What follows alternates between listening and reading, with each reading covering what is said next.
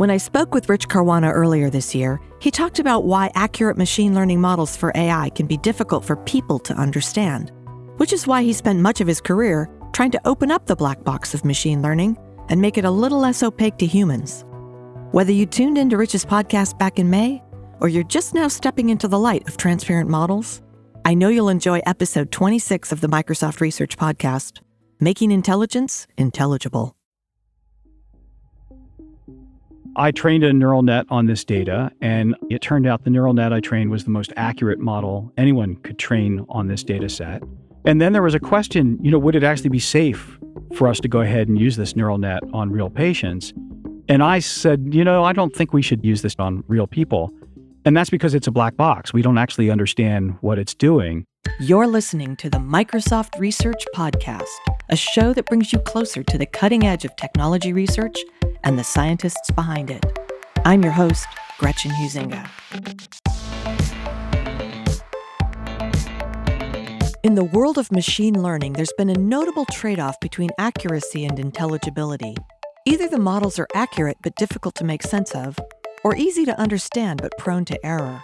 That's why Dr. Rich Caruana, principal researcher at Microsoft Research, has spent a good part of his career working to make the simple more accurate and the accurate more intelligible. Today, Dr. Caruana talks about how the rise of deep neural networks has made understanding machine predictions more difficult for humans and discusses an interesting class of smaller, more interpretable models that may help to make the black box nature of machine learning more transparent. That and much more on this episode of the Microsoft Research Podcast.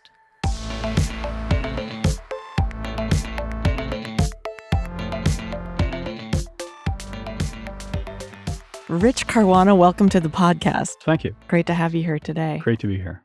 You're a principal researcher at MSR working with a broad set of AI researchers who have a lot of Venn diagram overlap, but you don't necessarily, as you say, cluster to a formal group. But give our listeners an idea of the big research questions you're asking, the big problems you're trying to solve, what gets you up in the morning. Sure. Yeah. There's a group of us who don't necessarily cluster with other activities in the lab. First of all, I'm a machine learning researcher. I've been doing machine learning since grad school in the 90s. And I do a lot of machine learning for healthcare. So, machine learning where the problem of interest has to do with predicting your risk or treatment for certain illnesses. But I do a lot of other things as well. Uh, I do some stuff in machine learning that's just trying to make machine learning better. And then I work on some other applications like uh, machine learning being used for ecological purposes for you know we do a lot of work in ornithology where we're trying to track birds and things like that Let's talk a little bit more about machine learning and the models therein. There's historically been a trade off between accuracy and intelligibility or interpretability. Could you explain what that means and why it matters? Sure. Both sure. to scientists and to us? So there are simple learning methods. You know, think of linear regression, logistic regression. These are very simple methods they're uh, applicable to many different things.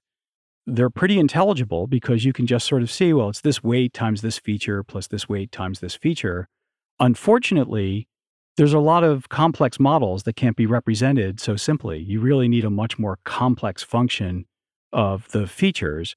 So, and that would be modern methods like boosted trees, random forests, neural nets, now deep neural nets. So these things generate much more complex functions. And unfortunately, the penalty you pay for the extra accuracy is they're much harder to open up and understand. I mean, a modern deep neural net can be hundreds of layers deep and it can have tens or hundreds of millions of weights inside the model, hmm. all of which have been tuned by the learning process on some data set that might itself have, you know, a million or 10 million examples in it. You're never going to wrap your head around 10 million or 100 million weights.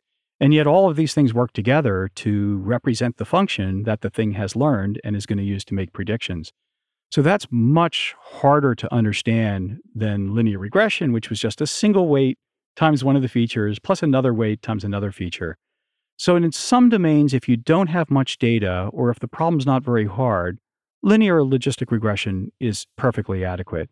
But there are lots of problems that we're working on now since we have so much data where you really need something that's much more complex, much more accurate. And unfortunately, you tend to lose intelligibility when you use those models. And there's a lot of work being done now and trying to figure out how do we open up these black boxes to get some idea of what's going on inside. Let's talk about the black box nature of machine learning models. And um, it's been a given in the industry for a couple of different reasons. Why would we run into the black box? Yeah, no, that's a good question. So, if you think back 30, 40 years ago in AI, when we were building things like expert systems, these were human engineered systems that were trying to do something very intelligent, but they were being crafted by humans. And because of that, you could actually understand exactly how they were supposed to work. Most AI now is based on machine learning. And machine learning, the way it works is you collect a big data set, possibly very complex. It might have uh, 10,000 features in it and 100,000 records in it or, mm-hmm. or 10 million records in it. You would have no idea how to manually craft a very accurate rule for this sort of problem domain.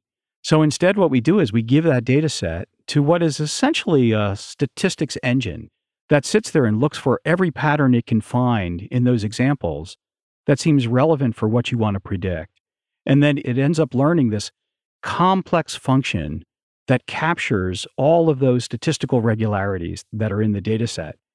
Now, the problem is you didn't understand all the statistical regularities in the data set to begin with. And it's not like the machine learning told you what it was doing when it right. trained the model. It just sort of translates from here's a 10 million records in a database to here's 10 million weights in a model. And you kind of have to use the model to make prediction. Right. So there's really not been much opportunity to understand what's been captured by the machine learning process. Mm-hmm. In fact, it's kind of a miracle that it works so well.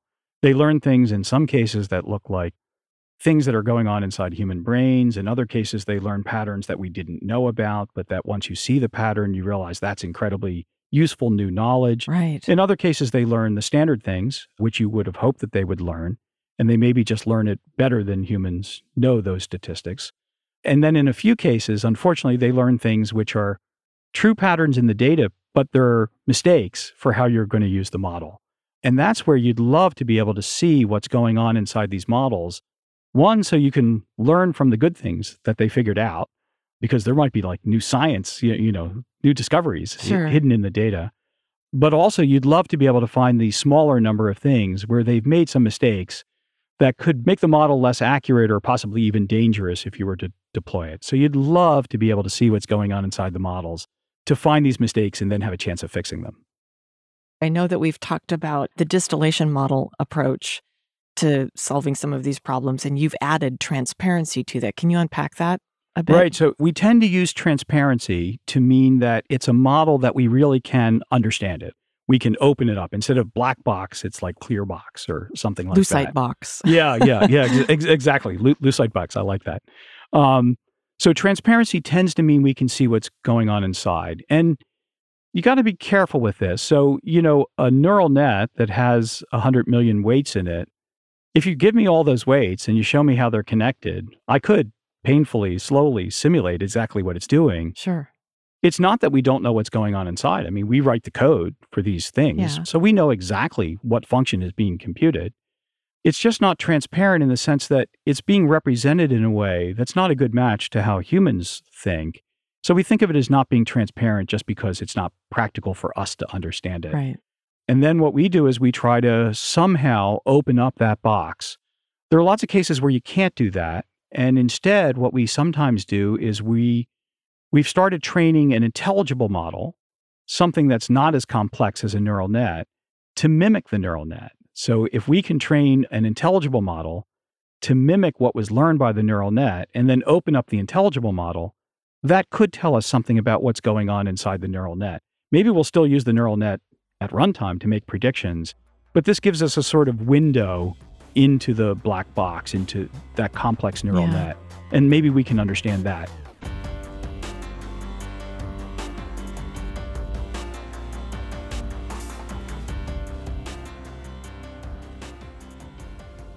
You mentioned something about the proprietary nature or intellectual property syndrome.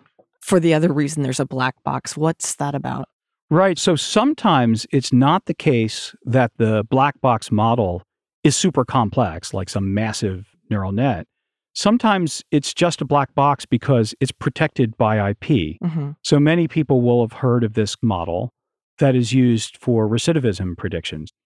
So this model was created by a company, and the model is a pay for use model. And the model is just not something that's known to us because we're not allowed to know by law. It's a something the company owns. And the courts have several times upheld the right of the company to keep this model private.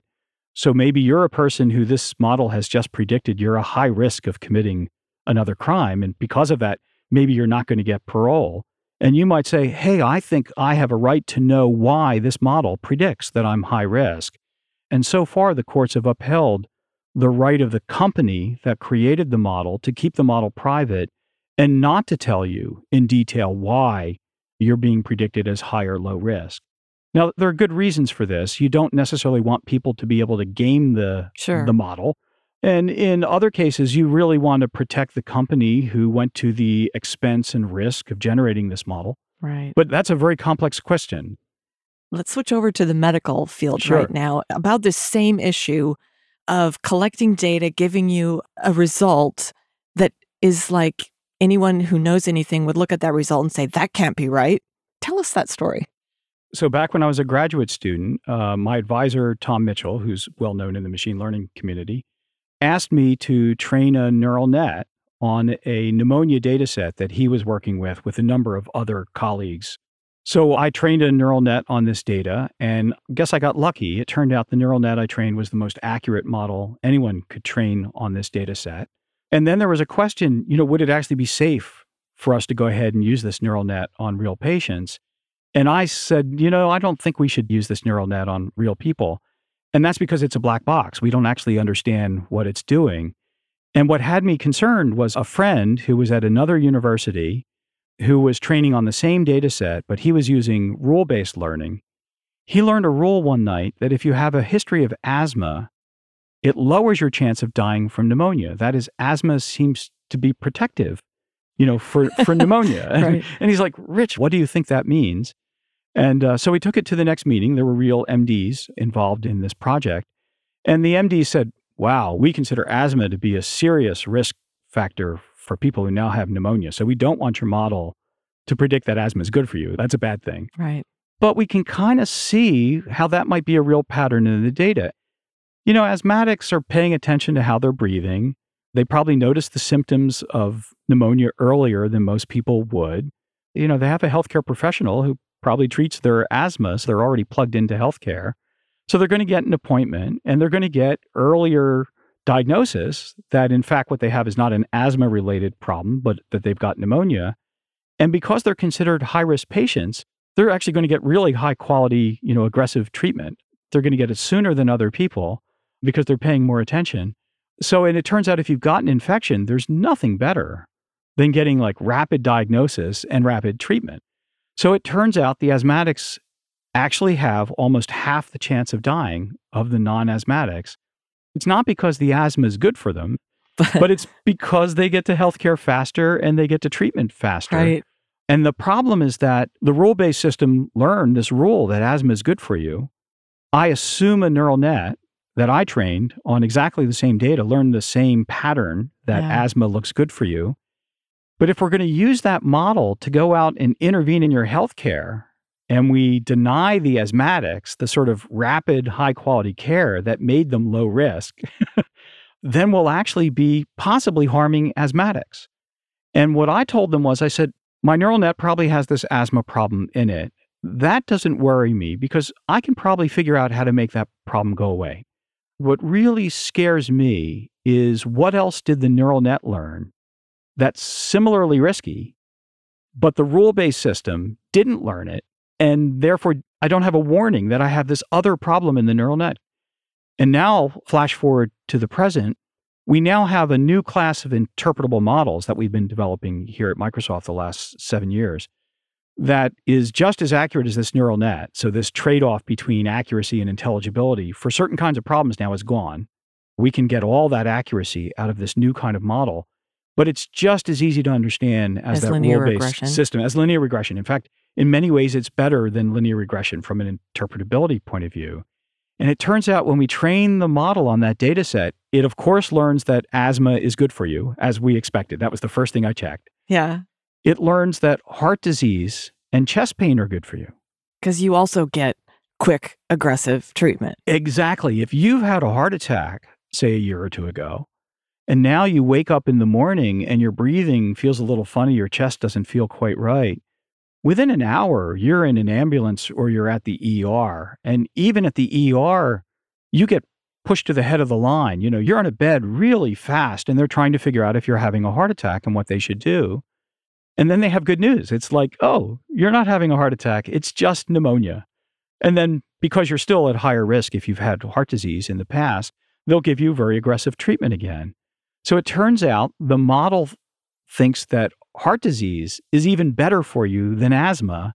And that's because the heart disease patients are the ones who get to the hospital fastest if they're having a problem. And then they get high quality treatment, and that treatment is usually effective. Okay, so tell us about the model that you're referring to that you've quote unquote fixed this problem. Sure. So, what we've done is we've taken a class of models called generalized additive models. These are often called GAMs. Mm-hmm. Statisticians invented these in the late 80s. So, these are models that have predate a lot of machine learning. And these models were created in part because statisticians wanted models that would be, you know, complex enough to fit the data, but uh, interpretable. But statisticians tend to fit models with a lot of emphasis on smoothness and simplicity. Like a statistician's basic way of thinking is I will not add that term to my model unless I'm 95% confident it really has to be there Right. right? So these are the people who brought us t tests and confidence intervals and things like that. And they take them very seriously. What we've done now is we've taken this class of generalized additive models that statisticians invented long ago, and we're now using kind of uh, machine learning steroids, you know, modern computer science, modern machine learning, to fit them in a way where they don't have to be as simple and smooth as they used to be. By letting them be more complex, we're able to get a lot more accuracy out of them than statisticians were getting out of them. And then by getting more accuracy out of them, they're turning out to be more interpretable because they're just doing a better job of modeling the real phenomena in the data. It's just the same class being done a new way that is making them reach uh, levels of performance, both accuracy and interpretability, that they hadn't achieved before. I'm going to kind of go in different directions Sure. here for a second, but part of this is about the correlation causation problem. Talk about that a little bit and how the research you're doing can help us maybe overcome some of these errors that we get. Uh, sure. And, and this correlation causation question is the fundamental question in the kinds of models we're talking about. When we say having asthma, having heart disease are good for you, those are true statistical patterns in the data. Like it really is true that the patients with heart disease have a better chance of surviving. But not because of the heart disease. but not because of the heart disease. it's because of the way those patients are treated in society. It's because the patient is worried, they take it seriously. The patient gets to healthcare, and then healthcare takes it very seriously, so they get very rapid treatment. We would love the model to be learning the causal effect. We would love the model to figure those things out. Suppose our model, even that neural net, was going to be used by an insurance company just to sort of decide what's your chance of living or dying. Because if you're going to live, then they have to keep money in the bank to pay for your health care next year. right. Well, that company might find it very interesting that heart disease patients actually have less chance of dying from pneumonia and presumably more chance now of dying from something else. But an insurance company, since they're not going to intervene, they're less concerned about the causal question. They're just interested that it's predictively accurate. It's only when you're going to intervene in somebody's health care and possibly change things like time to care, aggressiveness of treatment, whether they're Mhm. hospitalized or not hospitalized. It's only when you're going to do that that you're really interested in the causal questions.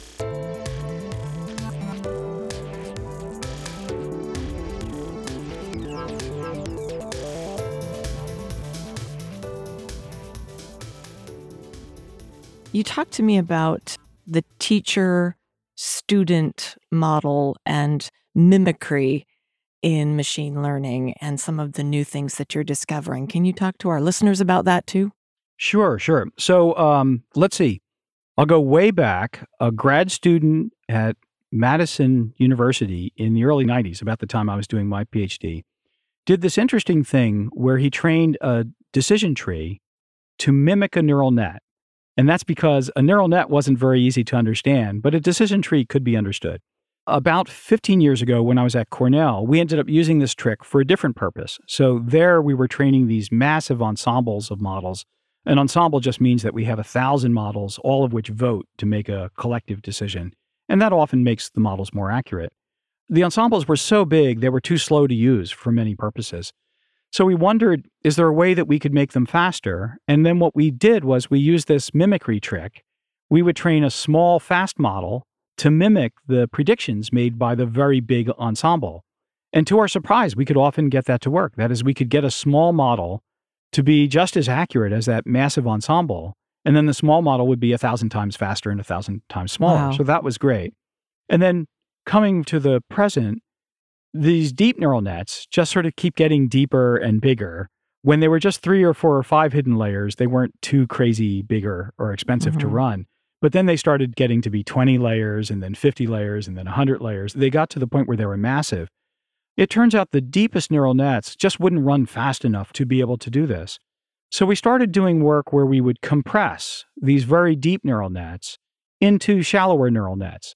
So we could actually, you know, in the lab over the last month, we would train that monster deep neural net, which was super accurate. And then the following month, we would figure out how to compress it into a much smaller neural net that was going to be much faster and would be something fast enough we could actually run it in production and use it and get still most of the accuracy of the monster model that was too big for us to use. So that's a trick that people now use to make neural nets, deep, very big, deep neural nets, be more practical. Does it have a name? I called it uh, model compression. Okay. And Geoff Hinton, another well known researcher in deep learning, called it distillation. I like to use the word compression when our goal is to make the model smaller and faster. But I like to use the word distillation when our goal is to take what was learned by model A and somehow put it into model B. So I like Geoff Hinton's term distillation there. Uh-huh. And now what we're doing is we're using distillation to make black box models more interpretable. And we do exactly this mimicry trip. So you, you have trained some monster deep neural net. And what we'll do is we'll try to train some form of interpretable model, like the models that we've been working on the last seven years, to mimic that deep neural net. And then we open up our more interpretable model because it's easy to see what's inside of it. And it can tell us a lot of things about what's going on inside that big black box model. It's not a perfect technique yet, but it's so far it seems to work surprisingly well. Uh, Again, Yeah. better than we expected. So, you're calling the big model the teacher and the little model the student, and the student is learning to mimic the teacher. Uh, that's exactly right. So it's uh, sometimes called teacher student training. Mimicry, I think, is a good way to describe it. So the well, it's kind of an apprentice or, or yes, a, yes, a yes. mentor.